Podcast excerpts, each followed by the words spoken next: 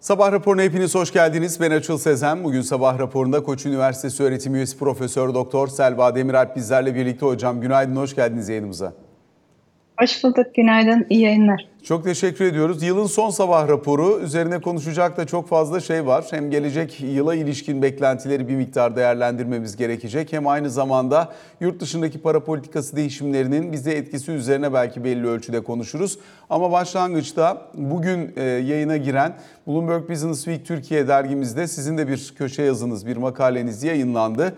Burada özellikle Türkiye Cumhuriyet Merkez Bankası'nın çıktı açığı enflasyon raporu içerisindeki çıktı açığı tahminleri üzerinden büyüme perspektifinde nereye işaret ettiğini dikkate alarak hesaplamalar yapmışsınız ve bunun üzerinden bir makale yazdınız.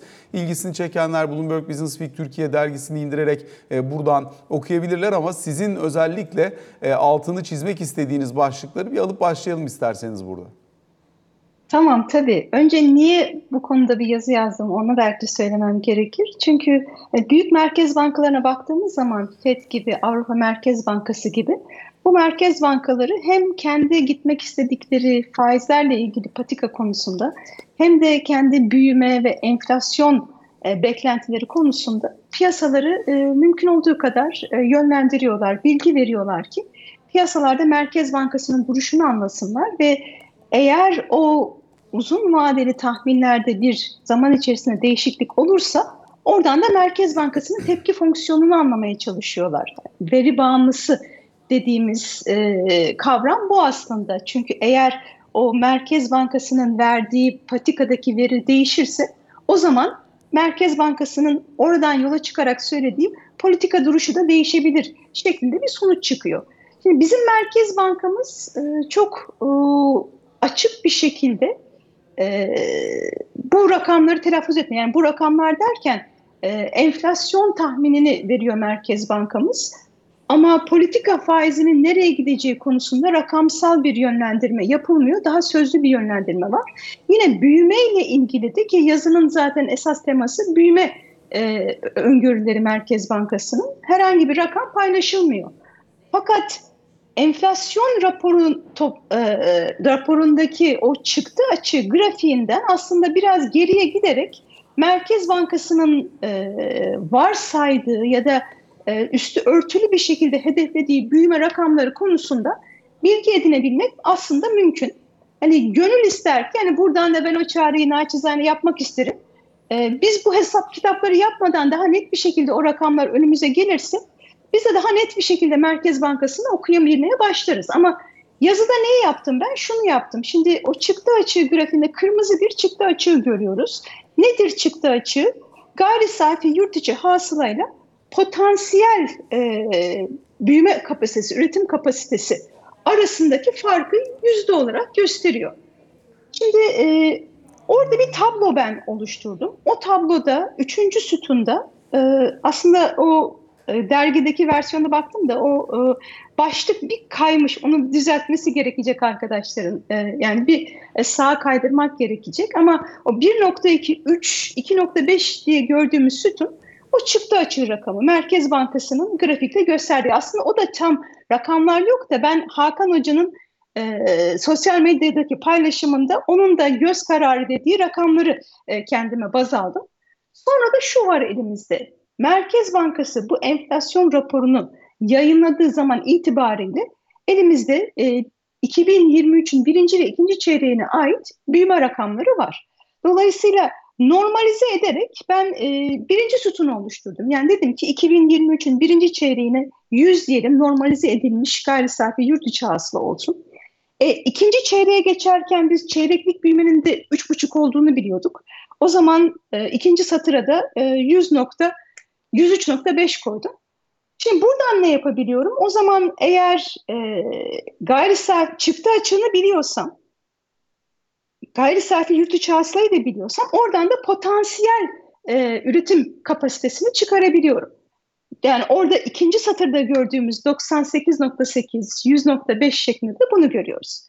Şimdi bunu yaptıktan sonra da son olarak eğer ben potansiyel üretim deki e, büyüme hızının zaman içerisinde sabit olduğunu varsayarsam Ki bu genelde uzun vadeli ortalama büyüme kapasitesi olduğu için oldukça e, literatürle tutarlı bir varsayım. Şimdi 98.8'den 100.5'e çıkacağını e, Merkez Bankası varsaymış üretim kapasitesini. Yani bu çeyreklik 1.7 gibi bir potansiyel büyüme oranına tekabül ediyor. Bunu da sabit olarak diğer çeyreklerde e, devam ettirirsek tablonun geri kalanını top, e, doldurabiliyoruz. Şimdi buradan birkaç sonuç çıkıyor. Bir tanesi 2024 yıl sonu büyümesi 3.7 gibi bir büyüme.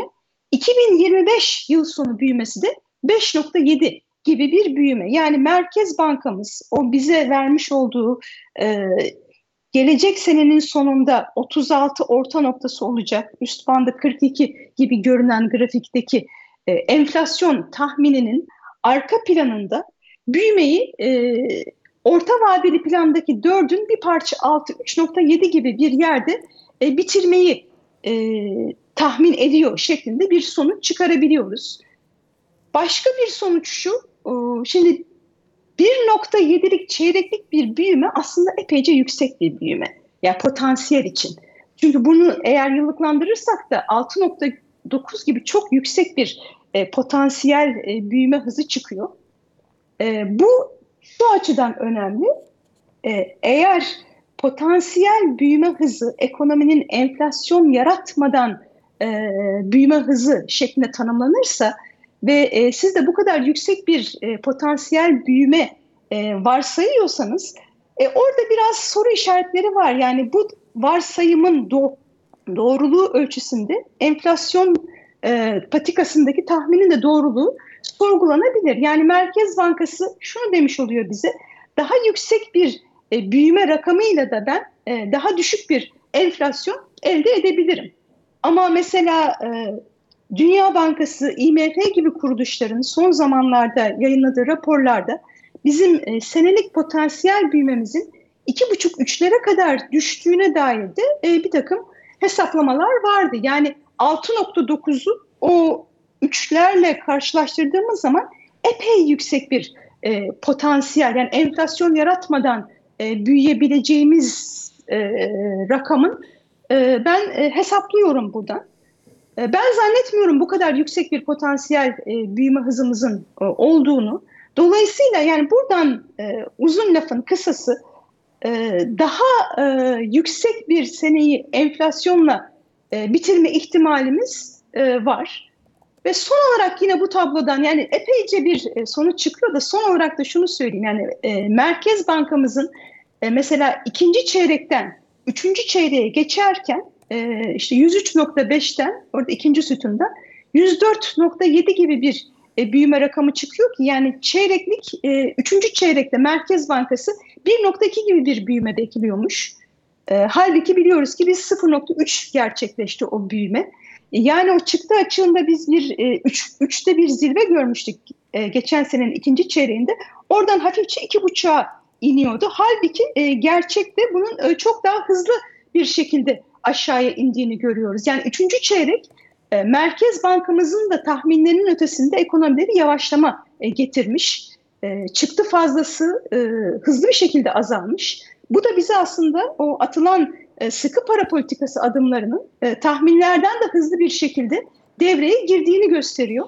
Ama bir başka sonuçta e, mevcut enflasyon içerisindeki talep boyutu muhtemelen o kadar da yüksek değil.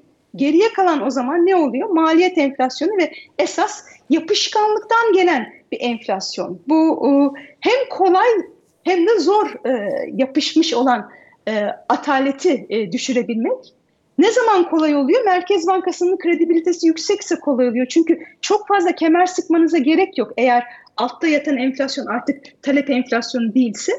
Ama zor tarafı da eğer bir e, kredibilite henüz oluşmamışsa o zaman da tabii daha fazla e, kemer sıkmak gerekiyor. Hani bu zaten e, dönemde yani bu hesapları yaptığımız dönemde Merkez Bankası Başkanımızın İstanbul Sanayi Odası'nda bir konuşmasında işte algı, itibardan bahsetmesi ve eğer bu oluşmazsa daha da fazla sıkılaşmaya gideriz demesi aslında bu üçüncü çeyrek büyümesi geldikten sonra e, gerçekleşmiş bir e, sunumdu. Bence çok da yerindeydi. Orada bence söylenen e, şuydu Merkez Bankası'nın söylediği. Yani talep aslında yavaşlıyor. E, fakat hala bir enflasyon var. E, normal şartlarda hani eğer biz daha hızlı kredibilite kazanırsak siz de bize inanıp e, fiyat e, ayarlamalarını beklenen enflasyona göre yaparsanız daha hızlı bir aşağıya iniş görmemiz gerekirdi. Fakat eğer bu olmuyorsa hala bir yapışkanlık varsa o zaman biz yolumuza devam edeceğiz sinyali veriyor Merkez Bankası. Dediğim gibi bence çok isabetli bir sinyal. Peki hocam bundan sonrası için özellikle 2024 yılına dönük bu biraz önce bahsettiğiniz en önemli temalardan bir tanesi iç talebin sönümlenmesi. Çünkü oldukça kuvvetli bir iç talep var ve bu iç, iç talep bugünden yarına enflasyon e, kendini besleyen bir döngüye girdiği için yarın alacağım mal daha pahalıysa bugünden alayım varsayım altında hakikaten kendini besleyen bir yapıyla devam ediyor. Şimdi iç talepte şu an itibariyle bizim baktığımız açık olan parametrelerde hala hazırda sağlam bir tüketim yavaşlaması gördüğümüzü söylemek kolay değil. Merkez Bankası daha yakın takip ediyor. Onların elindeki verilerde belki daha net olarak görünüyor olabilir. Fakat son asgari ücret artışı mesela ücretler genel düzeyinin yukarıya kaymaya devam edişi bu enflasyon döngüsü ve iç talep e, katılığı anlamında ne getirir, ne söyler bize? Ee, şimdi ekonomi bence aslında yavaşlıyor. Yani üçüncü çeyrek verisine baktığımız zaman mesela çeyreklik bazda tüketim bacağına baktığımız zaman eksiye geçmiş durumdayız. Ama öyle bir e, aşırı ısınmış bir ekonomi devralındı ki hani şu anda belki e, tüketim e, ve genel olarak ekonomi yavaşlıyor olsa da e, enflasyonist baskıları e, bertaraf etmeye yetmiyor ve halen hani bunca e, frene basmaya rağmen de e, daha tam olarak e, canını kaybetmemiş e, bir e, tüketim iştahı var. E, sizin de dediğiniz gibi ileriye yönelik olarak hala gelecek senenin ikinci yarısında, ilk yarısında e, enflasyon patikası da yukarı yönlü olduğu için insanlar açısından hani öyle bir e, artış bekliyorsam bugün hala e, talebimi öne almam e, daha mantıklı geliyor. E, bir de bunun üstüne şimdi e, evet asgari ücret e, zammı geldi. E, şimdi hangi şartlarda e, bu enflasyonist olur, e, hangi şartlarda e, olmaz şeklinde literatüre baktığımız zaman e, illaki ücret artışları enflasyonist olmak zorunda değil. E, ne zaman mesela olmaz? Diyelim ki siz yüzde elli işte asgari ücrete e, zam yaptınız. Bunun karşılığında eğer emeğin üretkenliği de yüzde elli artıyor olsa mesela o zaman e, birim maliyetlerde hiçbir değişiklik olmayacağı için hani bu uç bir örnek olarak söylüyorum. O zaman e, üretici e, hiçbir şekilde bunu fiyatına yansıtmaz. E, çünkü kar payı da aynı kalır. Ama diyelim ki %50 siz ücretleri e, arttırdınız. E, üretkenlik %10 arttı. O zaman %40 bunu fiyatlara yansıtırsanız yine kar e, payını sabit tutmuş olursunuz.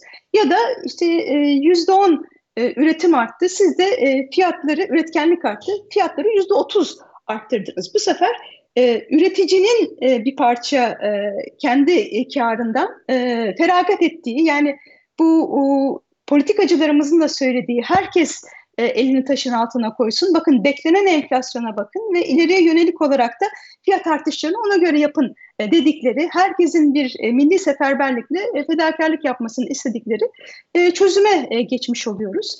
Şimdi yapılmaya çalışılan aslında bence e, bir yandan bu fiyat artışlarını yaparken ki kesinlikle yapılması lazım. E, şu haliyle bile zaten artan enflasyon patikasıyla e, yılın e, ikinci yarısından itibaren e, reel olarak ücretlerde bir azalış getirecek. Ama e, bir taraftan da üretkenliği arttıracak, işte yatırımları arttırmak, yatırımları arttırdığınız zaman çünkü e, emeğin daha fazla sermaye ile çalışmasını sağlıyorsunuz. Ve bunu yapmak suretiyle de bu asgari ücret artışının e, enflasyona yansımalarını azaltmaya çalışan e, bir takım önlemlerin de alındığını görüyoruz. E, ne kadar başarılı olur bu önlemler? E, bunu birazcık zaman gösterecek tabii ki. Yani şu an itibariyle çok kabaca eğer üretkenlikte hiç artış olmazsa belki bir 5 puan kadar e, enflasyonist e, baskı, yıl sonu enflasyon tahminlerini yukarı yönlü götürebilir. E, ama e, buradan çıkacak sonuç e, hiçbir zaman için e, o zaman e, ücretleri enflasyona karşı korumayalım olmamalı. Buradan çıkacak sonuç e, enflasyonla mücadele edelim. E, Ki o da maalesef bizi dönüp dolaşıp acı reçeteye getiriyor. Yani talebi azaltmadan maalesef e, enflasyonist baskıları düşürebilmek mümkün değil. E, ve mesela en acı reçetenin en adil olmadan dağıldığı, tamamen e, emekçinin üzerine dağıldığını düşündüğümüz 2001 e, döneminde bile mesela 2001 e, enflasyonu %73'tü. E, bir sonraki seneye geldiğimiz zaman %30'a indi enflasyon ve o senede yani 2001'den 2002'ye geçerken %28'lik bir e, ücret zammı yapılmıştı. Ki reel olarak tabii ki e, emekçinin e, omuzlarına yüklenmiş bir maliyetti. Hani e, dolayısıyla buradan bence e, çıkarılacak dersler var. E, bir acı reçete lazım. Hiçbir zaman için ben zaten başından beri e, ilacın ne olduğu konusunda kafamda bir soru işareti yok. Ama e, ilacın yan etkilerinin ne şekilde e, bertaraf edileceği konusunda alternatifler var. 2001'de olduğu gibi bunu tekrar emekçinin sırtına yüklemek zorunda değiliz. E, o dağılımı daha adil bir şekilde yapabiliriz.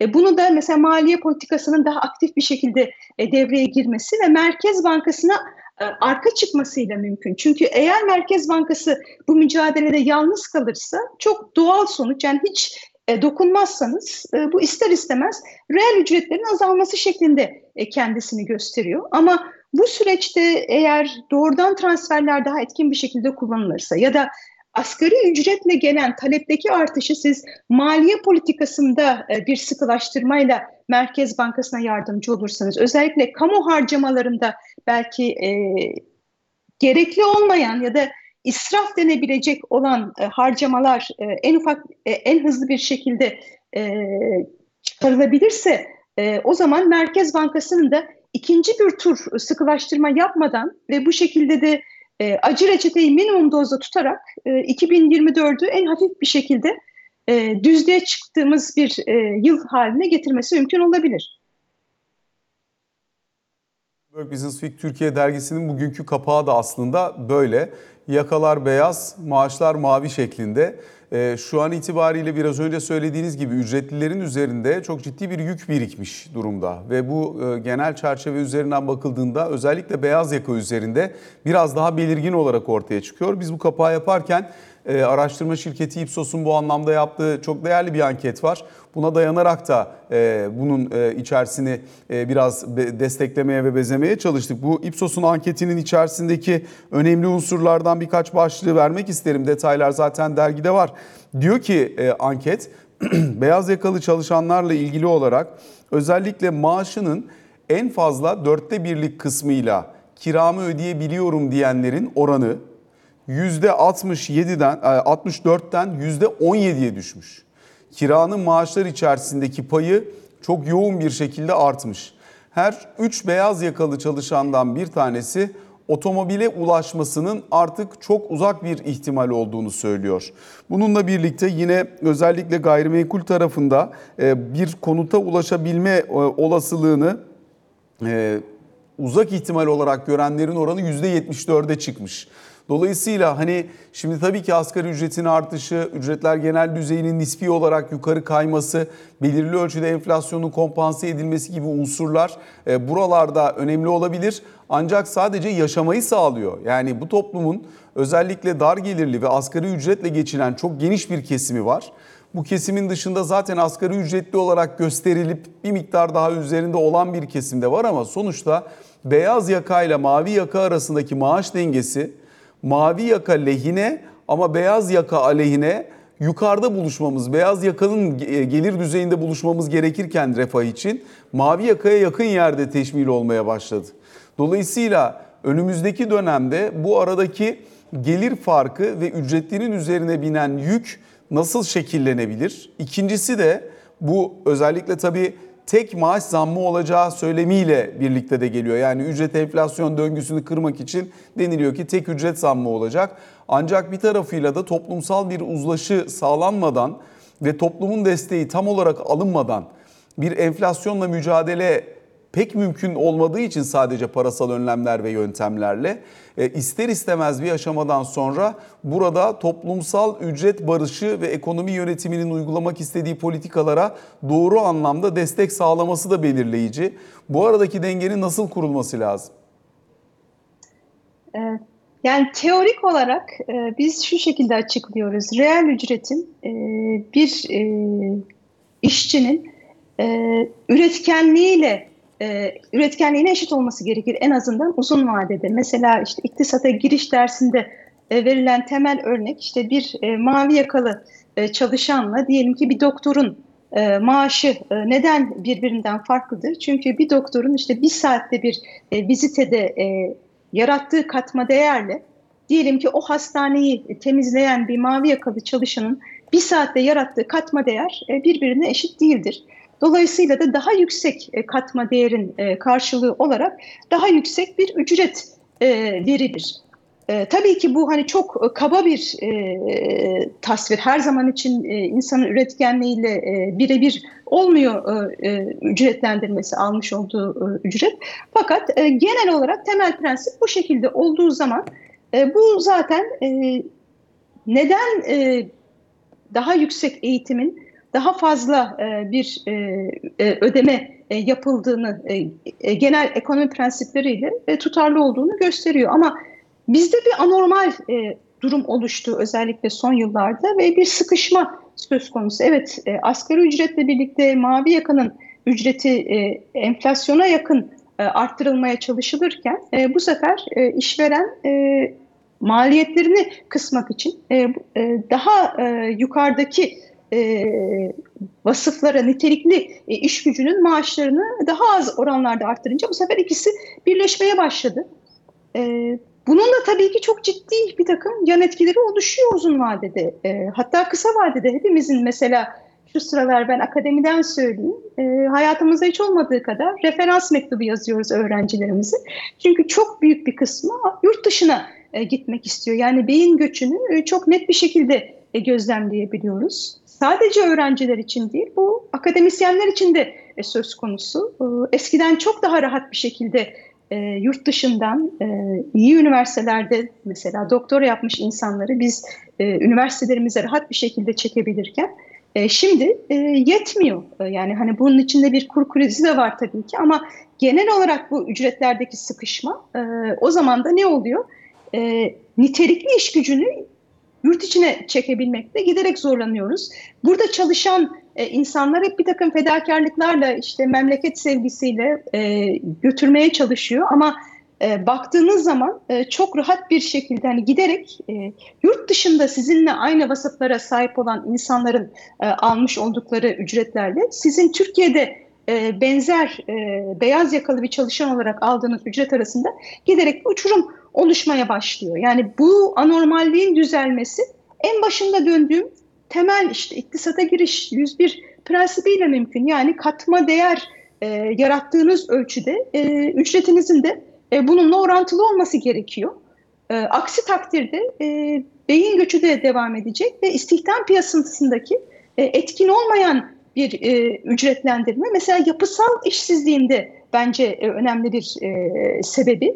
E, çünkü yapısal işsizlik nedir? E, işverenin aradığı niteliklerle e, işçinin sunduğu nitelikler arasında e, bir uyuşmazlık oluyor. Dolayısıyla da işsizlik oluyor. Yani benim kafamda bir beyaz yakalı çalışan olarak rezervasyon fiyatı dediğimiz, ücreti dediğimiz yani şunun altında ben çalışmam şeklinde bir rakam oluşuyor. E, o rakamda muhtemelen asgari ücretin oldukça üstünde.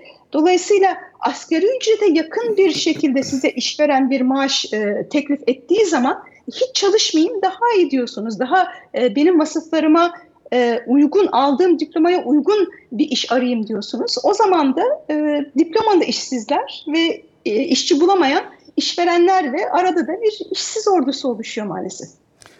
Hocam kısa bir araya gideceğiz şimdi. Sonrasında kaldığımız yerden devam edeceğiz.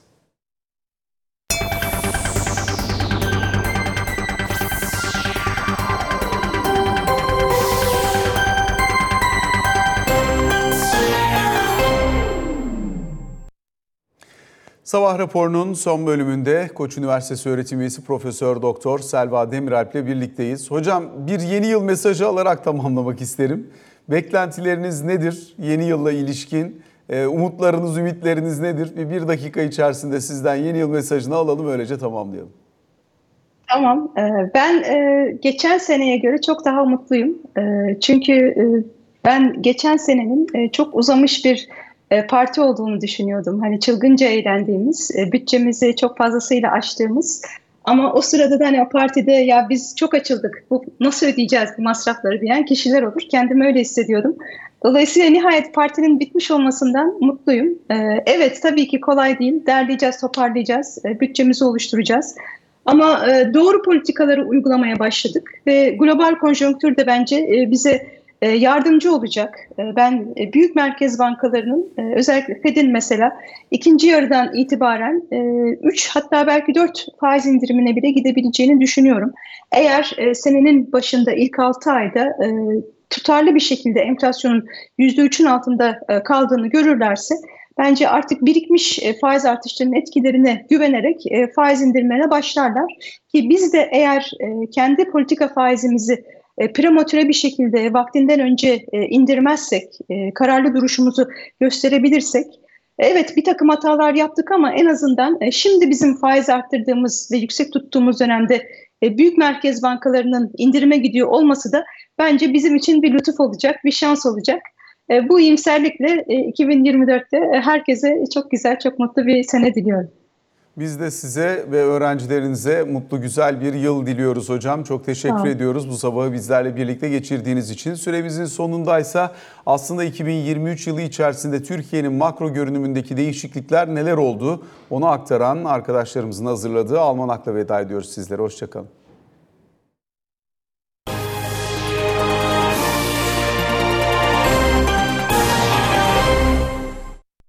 Türkiye ekonomisinin büyüme performansı 2023 yılında dalgalı bir seyir izledi.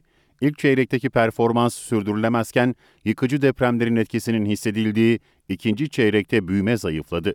Ayrıca bu dönemin sonuna doğru ekonomi yönetimi değişti ve sıkılaşma döngüsüne girildi. Tüm bunlarla birlikte 3. çeyrekte de büyüme beklentilerin altında kaldı.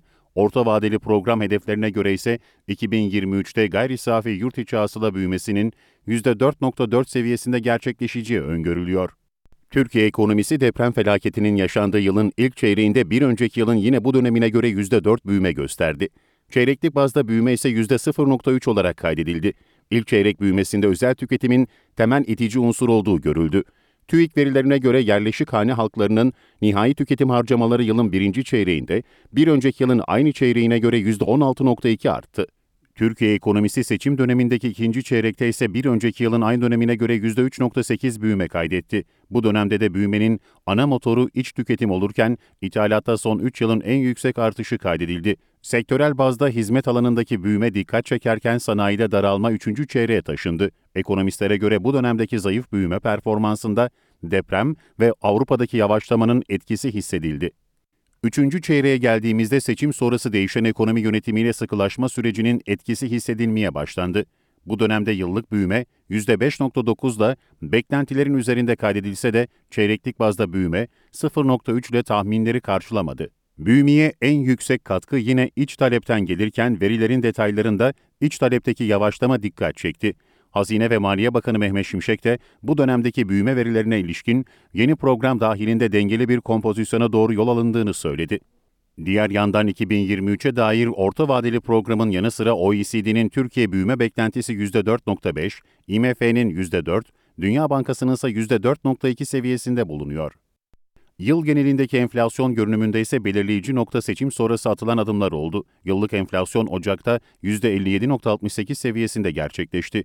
Aylık enflasyon ise %6.65 seviyesindeydi. Mayıs ayına gelindiğinde aylık bazda enflasyon %0.04 seviyesine kadar gerilerken yıllık bazda da %39.59 seviyelerine kadar indi. Fakat seçim sonrası yeni ekonomi yönetiminin vergi oranlarını yükseltmesi, döviz kurlarındaki hızlı yükseliş, ücret ayarlamaları, akaryakıt maliyetleri enflasyon görünümünü bozdu. Temmuz'da aylık enflasyon %9.49'da son 1,5 yılın zirvesine yükseldi. Yıllık bazda da %58.94 artış kaydedildi. Böylelikle yıllık bazda 8 aydır devam eden düşüş serisi sonlandı. Kasım ayına gelindiğinde aylık enflasyon %3.28 seviyelerine kadar gerilese de yıllık tüfe artışı %61.98'de yılın en yüksek seviyesinde bulunuyor. Orta vadeli programa göre 2023 enflasyon tahmini ise %65 seviyesinde. Bu yıl düşüş ivmesi izlenen makro verilerin başında işsizlik oranı geldi. Ocak'ta işsizlik oranı %9.8 seviyesinde gerçekleşti. Şubat'ta ise işsizlik oranı 0.2 puan artışla %10.1'e çıktı. Bu dönemden sonra ise Haziran ayı dışında veri setinde aşağı ya da yatay yönlü hareket izlendi. Yılın zirvesi Şubat'ta %10.1 ile görüldükten sonra Mart ve Nisan'da %10 seviyesi izlendi. Mayıs'ta %9.4'e kadar gerileyen işsizlik oranı bir sonraki ay %9.5 ile sınırlı arttı. Ardından veri setinde aşağı yönlü hareket sürdü. Temmuz'da %9.3 seviyesindeki işsizlik oranı Ekim ayına gelindiğinde %8.5'e kadar geriledi. İş gücüne katılma oranı ise Ocak ila Ekim ayları arasında %53 ile %53.9 arasında yatay seyretti. İstihdam oranı da yine bu dönemde %47.8 ila 48.5 arasında değişti. İhracat ve ithalat dengesine bakıldığında ise 2023 yılında da Türkiye ekonomisinin her ay açık vermeye devam ettiğini görüyoruz. Ocak ila Ekim dönemindeki toplam dış ticaret açığı da geçen yılın aynı dönemine göre %3.15 artışla 94 milyar dolar oldu. Son açıklanan verilere göre en yüksek ihracat rakamı 23.56 milyar dolarla Mart ayında kaydedilirken en yüksek ithalat 34.11 milyar dolarla Mayıs'ta gerçekleşti. Orta vadeli program hedeflerine göre 2023'te 255 milyar dolar ihracat hedefleniyor. TÜİK verilerine göre yılın ilk 10 ayındaki ihracat yaklaşık 210 milyar dolar seviyesinde. Orta vadeli programda ithalat beklentisi ise 367 milyar dolar olarak belirlenmişti. Yine yılın 10 aylık döneminde toplam ithalat 303.8 milyar dolara geldi. Ayrıca orta vadeli programda 2023'te dış ticaret açığının 112 milyar dolara çıkması da öngörüler arasında. Geçen yıl cari denge aylık bazda fazla vermezken 2023 yılının Ekim ayına kadar olan süresinde aylık bazda 3 kez fazla kaydedildi. Haziran'da 717 milyon dolar fazla veren ödemeler dengesinde, Eylül'de 1.91 milyar dolar, Ekim ayında da 186 milyon dolar fazla kaydedildi. Tüm bunlara rağmen 2023'ün 10 aylık döneminde geçen senenin aynı dönemine göre cari açık %4 artarak 40.69 milyar dolar oldu. 2022'nin 10 aylık döneminde cari açık 39.03 milyar dolar seviyesindeydi. Orta vadeli programa göre bu yıl cari dengenin 42.5 milyar dolar açık vermesi bekleniyor.